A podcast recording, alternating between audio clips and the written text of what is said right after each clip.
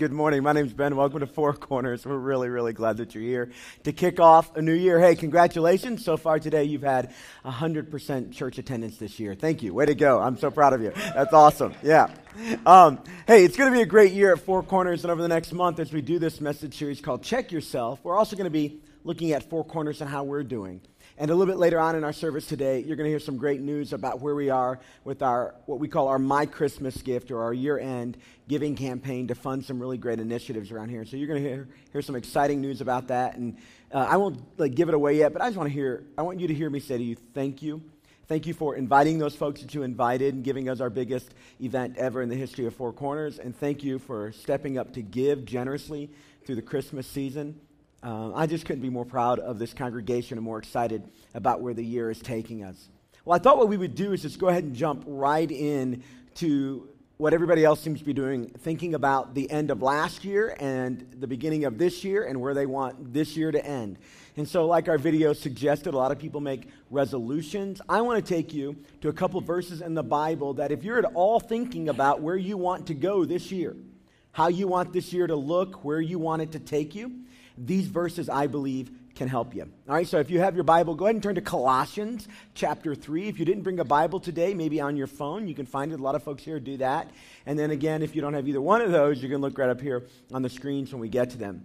Uh, we're going to work through an entire chapter today, but first, I thought we would start with what I think is one of the clearest Bible passages that makes me excited about a new year. Now, this Bible verse doesn't deal specifically just with a year it talks about every day. So let me, let me just give it to you kind of as, a, as a way of showing you one of God's gifts to all of us, and let's just talk about it for a moment as we get rolling here. All right, so where we're going to actually start is not in Colossians, so hold your finger there, but Lamentations chapter 3, a book in the Old Testament written by uh, most likely the prophet Jeremiah, who was known as the weeping prophet. Now, all of us have a call in our life. Jeremiah's call was to deal with some very difficult stuff, and he had a rough life and always fighting uphill. Did some great stuff, but it was always uphill, and it left him emotionally drained. Physically, he spent a lot of time in a pit filled to his neck with mud because he was being punished for doing God's work. But emotionally, he was depleted as well. So he writes a book that gets his name, Jeremiah, and then he writes another one, Lamentations. And the word lamentation simply means sorrows, sorrows, his, his cry outs. But in Lamentations chapter 3, he gives us an incredible snapshot of God's heart for us. And it's God's heart for us on the beginning of this year. Here's what he, he writes Because of the Lord's great love for us, we are not consumed, for his passions never fail. They're new every morning. Great is your faithfulness. I don't know what your 2014 was like.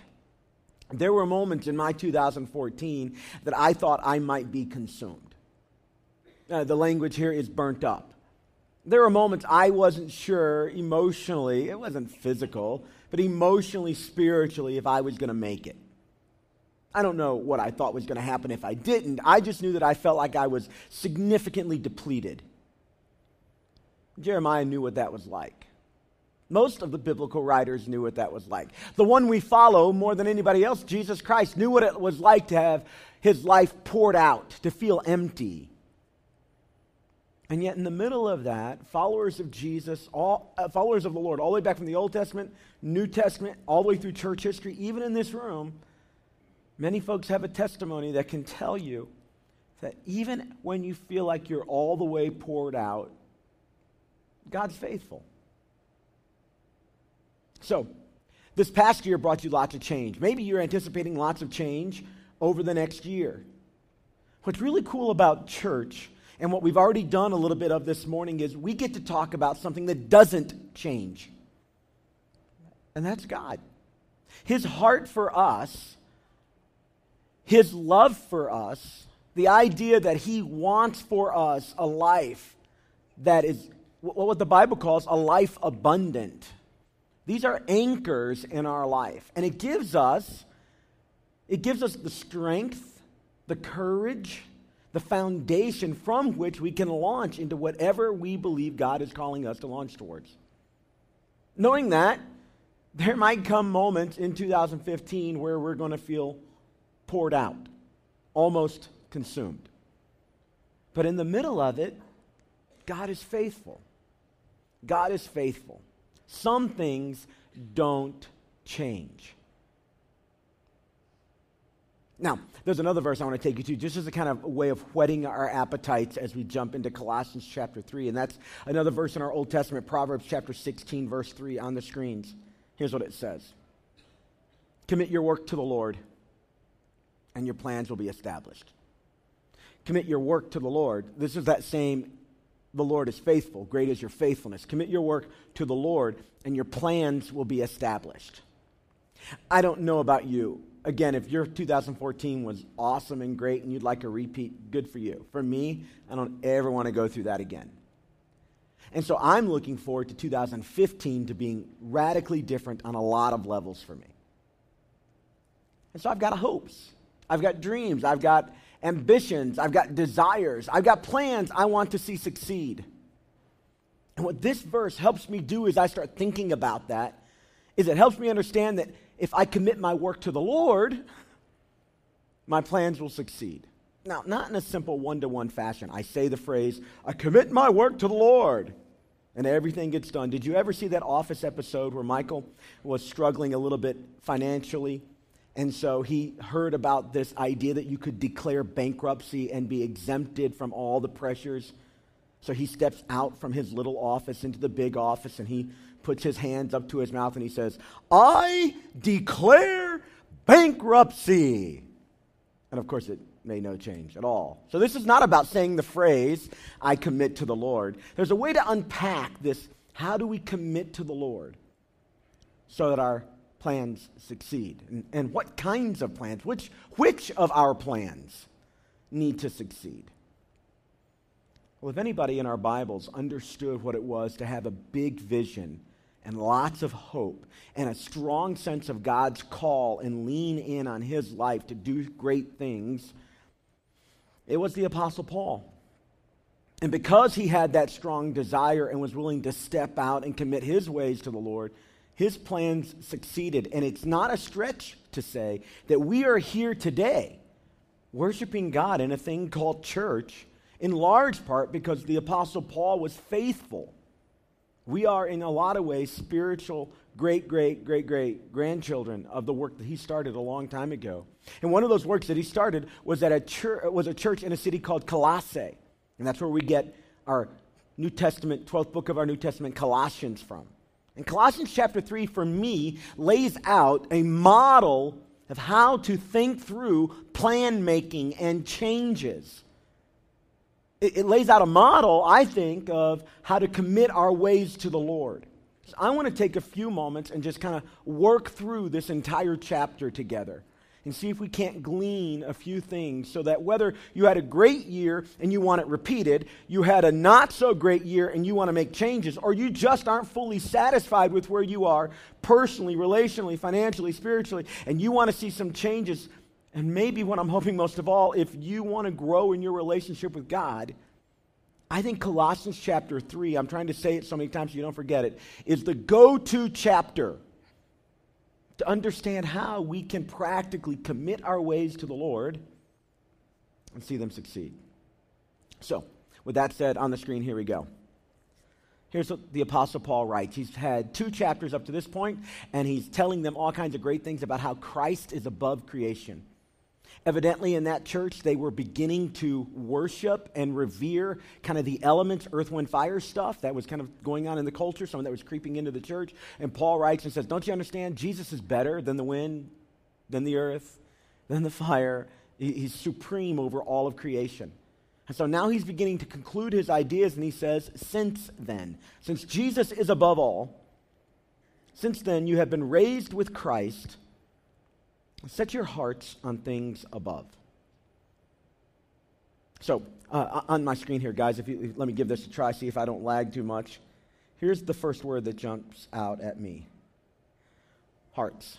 Eh, eh, eh, that was supposed to be an A. I must have looked at my pen a little bit. That's hearts. Hearts. You're hearts. If I go to correct it, I'm just going to mess it up again. All right. So, since then, you've been raised with Christ. Set your hearts on things above we're going to come back to that, but let's keep reading. The things above, and in things above, that's where Christ is seated at the right hand of God. Now, that imagery is the throne with the king who has all authority. Jesus is at the right hand of the throne of God, meaning that he executes he has a power and ability. He's ena- enabled to execute the plans and the will of God. Jesus sits at the right hand of the Father, making sure that the Father's plans get done. So it's a position of authority, it's a position of honor, it's a position of getting things done. All right? So he says, Your hearts. And then he says, verse 2, set your minds. That's the next word that jumps out at me. Set your minds on things above, hearts on things above, minds on things above, not simply on earthly things. Remember the church at Colossae? They were kind of focused and getting enamored with these physical, scientific, almost religious approach to those things. And no, no, don't look here. Look up. Verse 3. Here's why.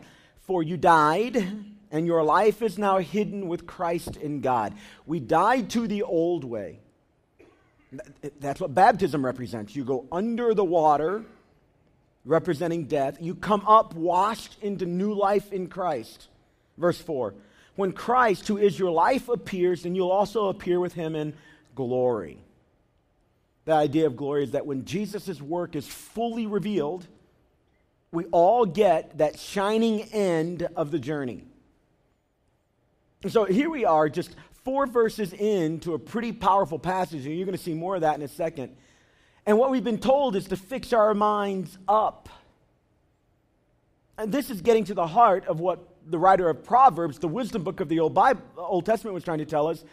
Commit your ways to the Lord, and your plans will succeed. Well, the first step in committing our ways to the Lord is to make sure we're looking at the right kinds of plans, the right kinds of goals, the right kinds of success indicators.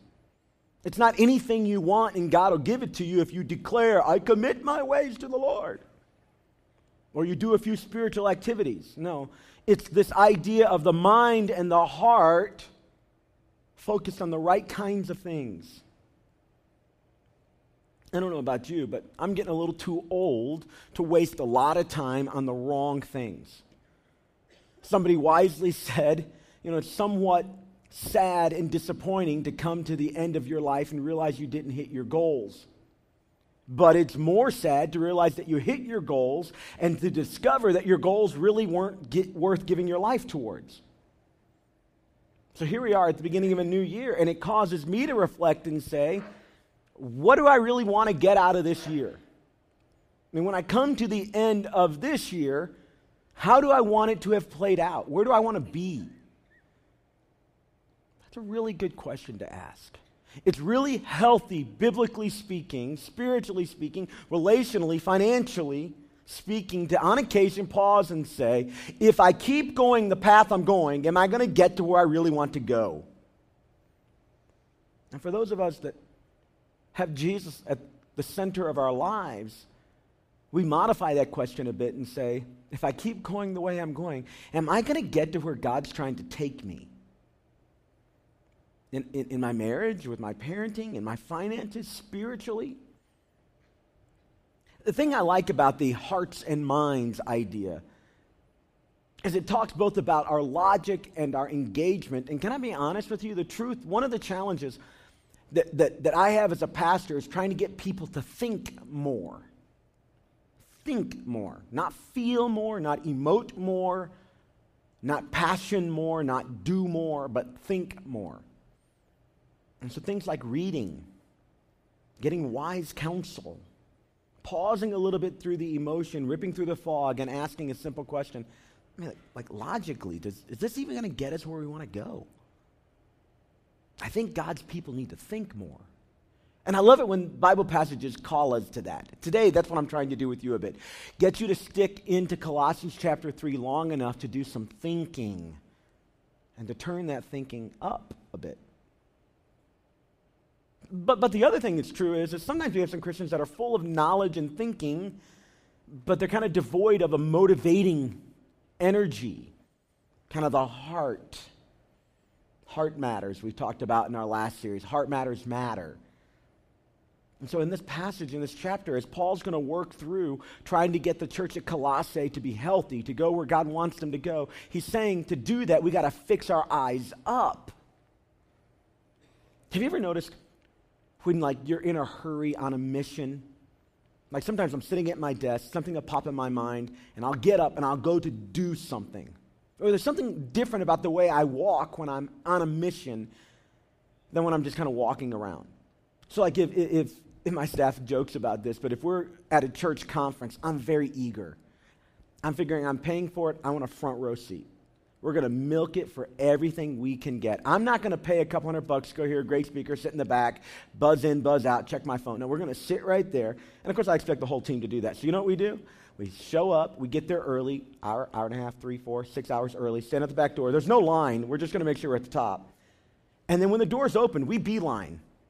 Like, okay, so literally I run, push ladies over, um, jump over kids, you know, and I'm going to get on the front because I'm eager. Well, that's because I'm in a, on a mission. Uh, with my kids, like if we go in the store, they know if I'm in the grocery store and it's one of those going to just buzz in and get out, I'm literally head forward, walking like, and I mean, I look like a jerk, I suppose, but I'm on a mission. Rarely when I'm eager am I doing this. I'm just trying to give you a visual picture of what it means physically to lift your head and look to where you're going. And Paul says we lift our heads and we look to Christ. So, for the rest of the chapter, we're going to not take too much time, but for the rest of the chapter, he encourages us. I'm going to use my words, we'll read his, but he encourages us to keep three lists. Three lists. And, and I want you to think about these. So it's Colossians 3 three different lists that I think will help us keep our eyes up. You can apply it broadly to a variety of different areas of life. Paul's going to walk us through it and what he's trying to deal with in this church. And from his example of how he's doing it and what he's actually saying to them, there's a lot we can glean. So here's the first list I'd like you to think about keeping this year. I think I'd like you to think about keeping a stop doing list.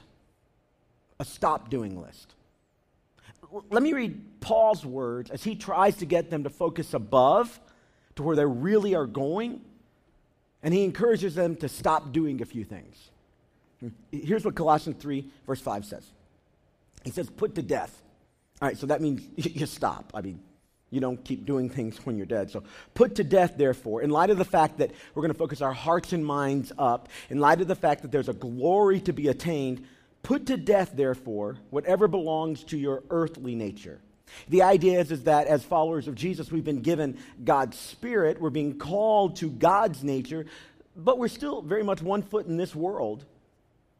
And sometimes there's a battle that goes on between the earthly nature and the godly nature that we're called to. So put to death those things that are purely earthly. Things like, stop doing things like sexual immorality, impurity, lust, evil desires, and greed. Greed, of course, is idolatry. It's putting a God like money and stuff ahead of God.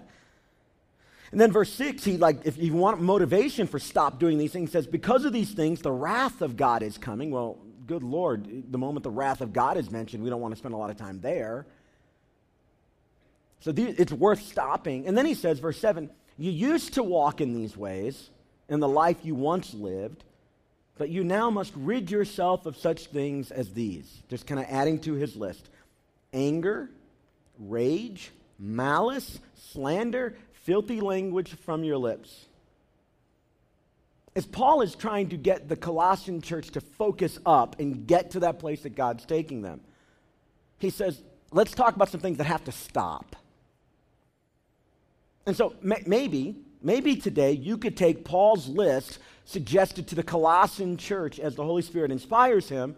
And maybe like this could be on some of, of your list. A couple of those need to be on my list, not the ones that maybe you would think need to be, and certainly not the ones that would get me fired. But there's a couple things on here that I should probably deal with a little bit. And as I stop doing them, in effect, what I'm doing is I'm lifting my eyes and I'm really looking at the thing that I'm working towards. Now, this is just practical. Because when you keep a stop doing list, here's what happens you open yourself up to more of God's favor and blessing. Now, the Bible isn't against sin. God isn't against sin because he wants you to be unhappy and to not have pleasures. But because over time sin leads to challenges. And so we're challenged here to not engage these things. And if we're doing them, go ahead and cut them off. Make them as if they're dead to you. And when you do that, you open, you create room for more of God's favor and blessing. So I'm going to challenge you this year. Like, if there are repetitive sin patterns in your life, this is a great time to wrap your heart and mind around what Jeremiah was trying to say that his mercies are new every day and God is faithful. And grab hold of that mercy and grace and power to break sin's hold in your life. So I'm not talking about other people's sins. I'm not talking about the sins of the culture, governmental injustices. I'm talking about you personally in your walk and your relationships. I think Paul's list is a good place to start anger, rage, malice, slander, filthy language from our lips. Here's the truth God loves you just the way you are, but He loves us too much to keep us there.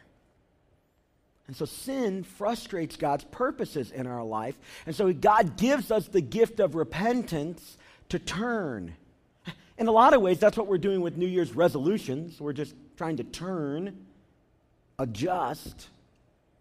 And in spiritual terms, we turn away from this stuff that ultimately brings death because we're already dead, and we move and lift our eyes towards life. When you keep a stop doing list, your effectiveness will increase. This year, your infect- effectiveness will be measured not by the few things, uh, I'm sorry, will be measured by the few things, not by the many things.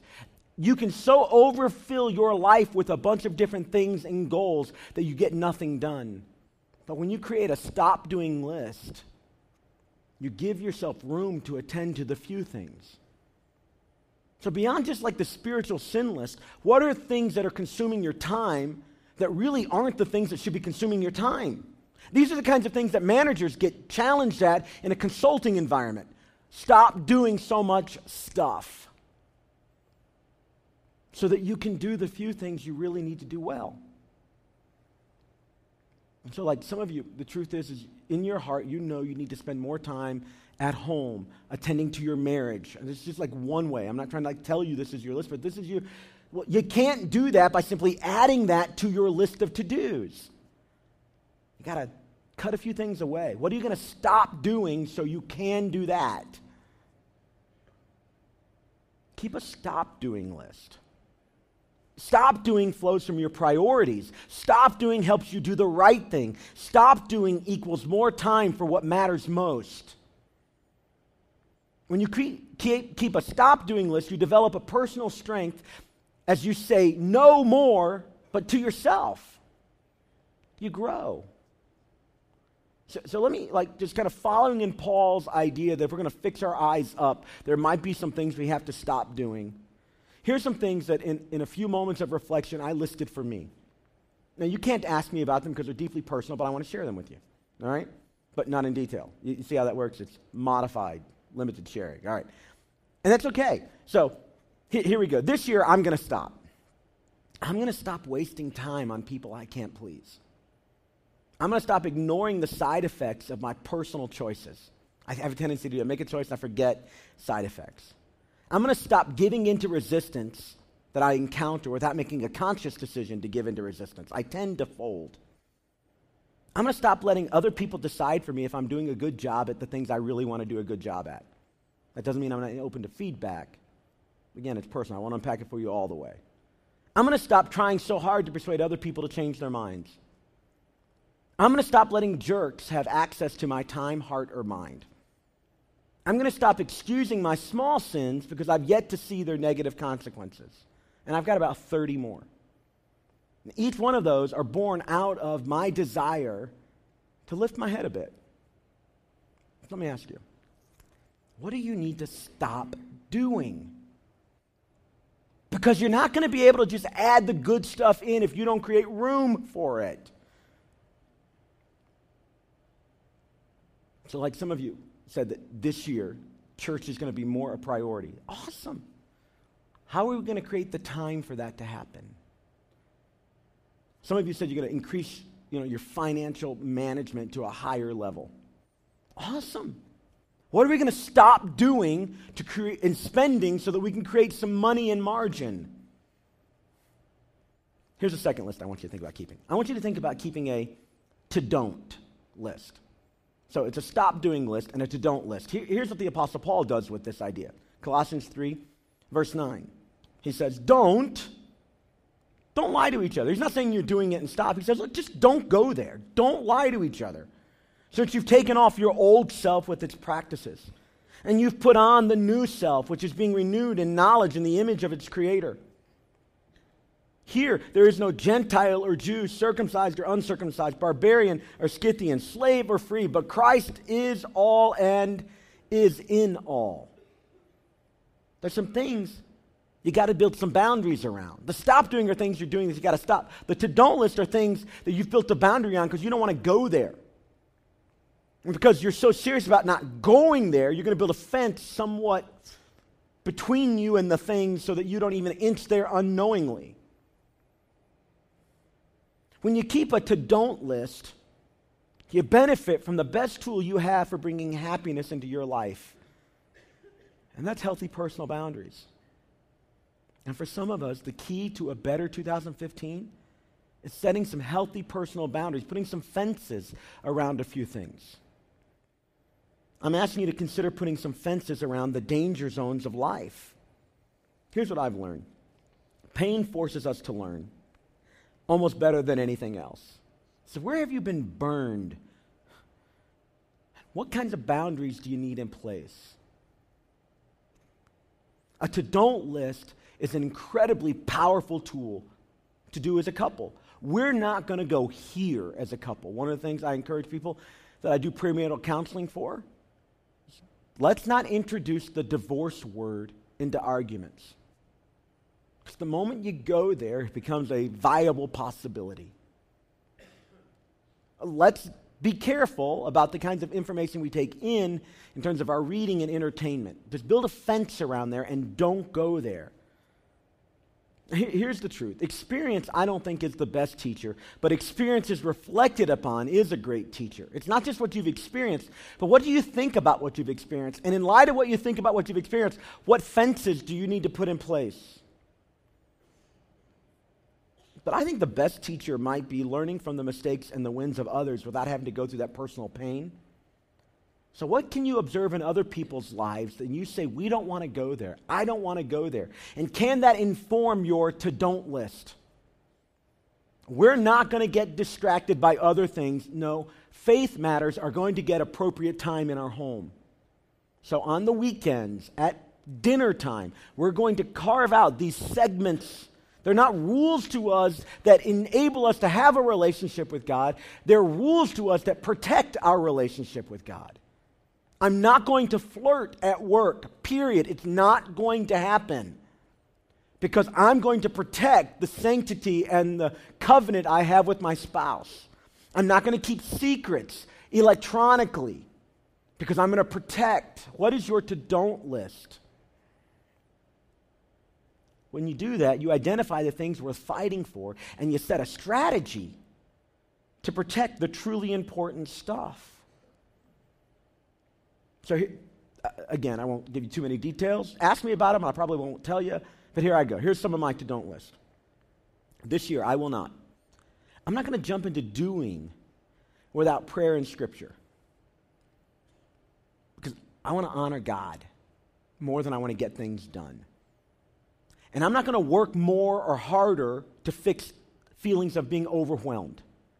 No, I'm going to prioritize this year. I'm not going to neglect my own heart to get more things done to keep a few people happy.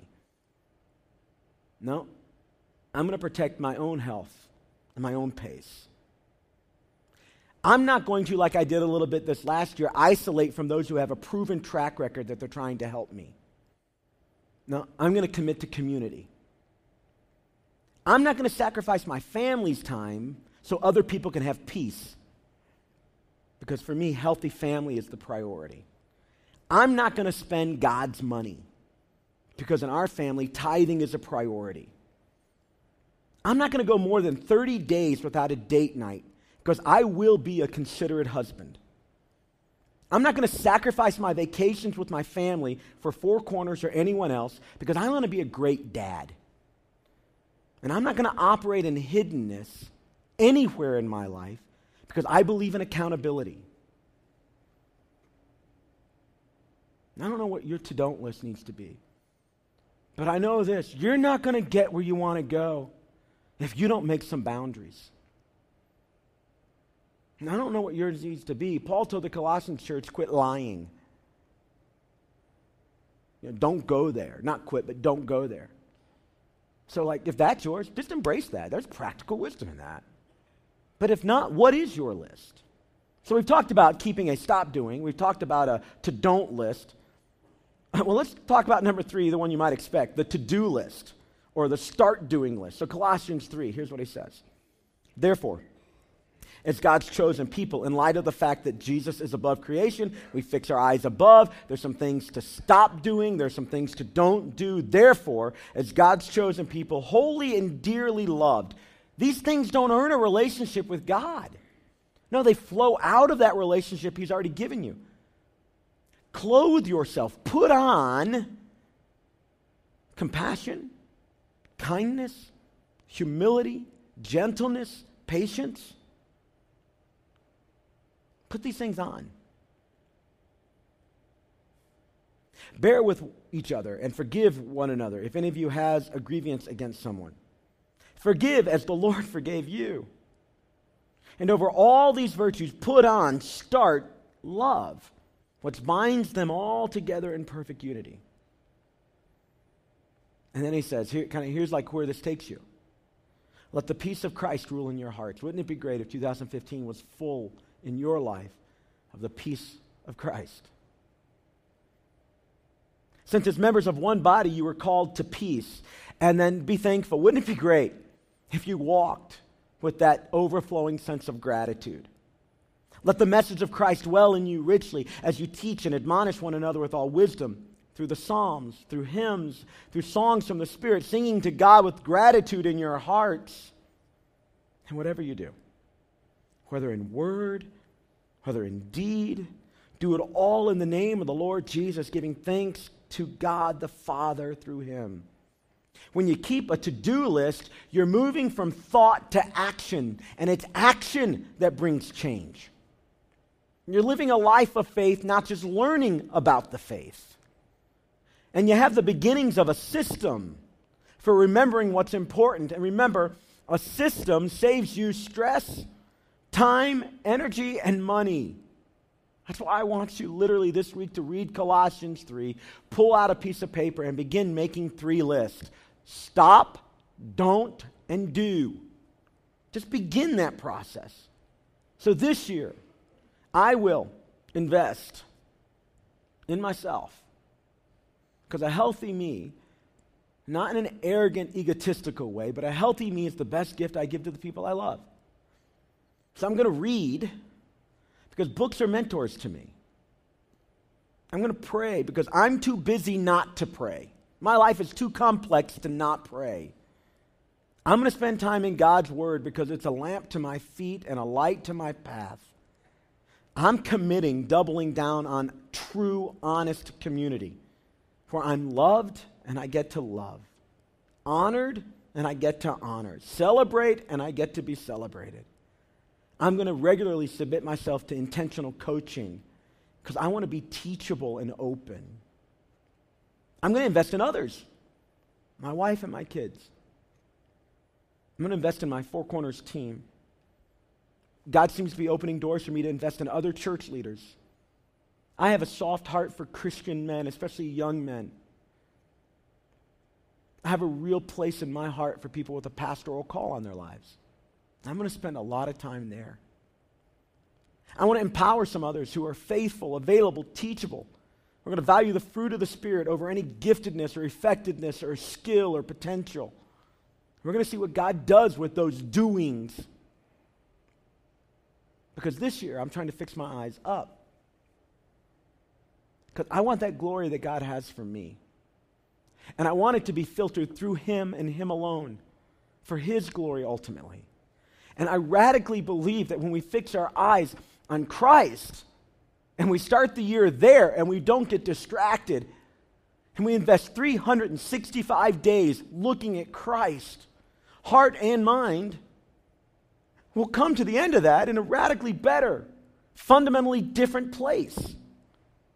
Financially, relationally, spiritually, in our parenting, in our own central purse of self worth, achieving our own goals.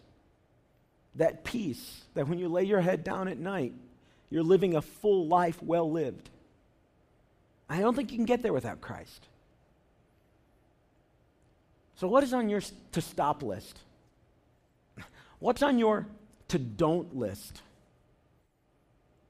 And then finally, once you've created some room, what do you need to do this year? Take an hour.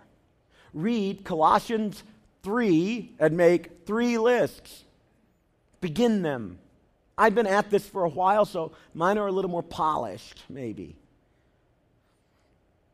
And together, let's see if we don't fix our eyes on Christ as a church and you individually, you as a husband or a wife, as a parent, as a single person. Let's see what difference that makes. So, right now, let's kind of turn from just talking and try to take a few action steps. Would you grab out your Connect card? And together, let's see if there are a few things we can do.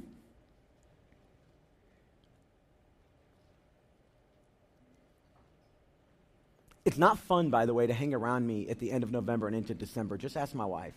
I get very reflective. But man, I love January because it's time to go. And I want you to go with us this year. I want Christ to be at the top of your life.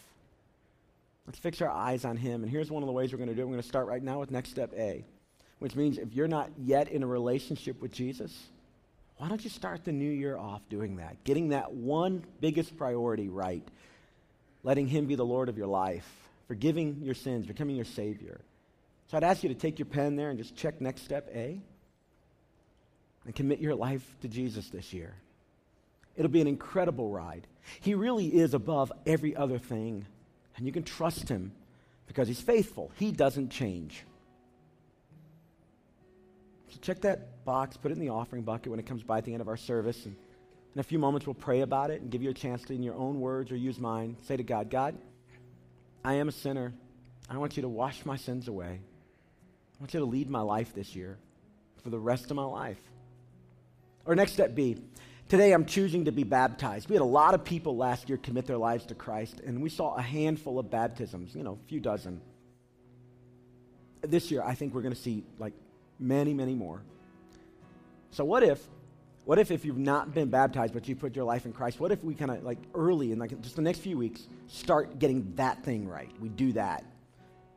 So check the box and let me have a conversation with you if you aren't baptized yet and you're kind of wondering. Let's, let, me, let me take you to coffee. I won't buy you lunch. I'll run out of money. I'll buy you a $2 coffee at Waffle House.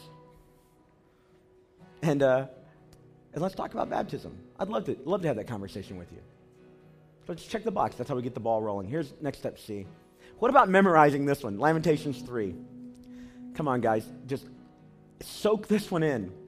Because of the Lord's great love, we are not consumed. For his compassions never fail.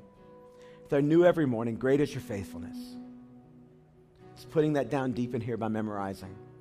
Here's, here's next step D. I'm going to pray this prayer every day this week. God, in 2015, you get to be the highest priority in my life establish my plans as I daily live out my commitment to you as the leader of my life. A couple sentences every morning is a way of focusing up. Here's next step E. I'll take 30 minutes this week to work on my three lists. I baited you with an hour, the entire sermon. I've just reduced it so you can actually take the step, all right? 30 minutes. My to stop doing, my to don't do, and my to do. Let's pray about these things right now. Heavenly Father, I want to thank you that really your mercies are new every day. And we come culturally to a day like New Year, the beginning of a, of a new season. We have mixed emotions excitement, fear, trepidation, hope. And in the middle of all of that, you're faithful. I want to pray right now, God, for those that are doing serious spiritual business. They felt your tug as we were talking. I pray for those that are declaring, Jesus, be the Lord of my life. I commit my ways to you. And I pray for us as a church, God, that we would do as you called the church at Colossae to do. We'd fix our eyes on Christ. I give you this and pray it in the name of Jesus, the strong and holy Son of God. Amen. Amen.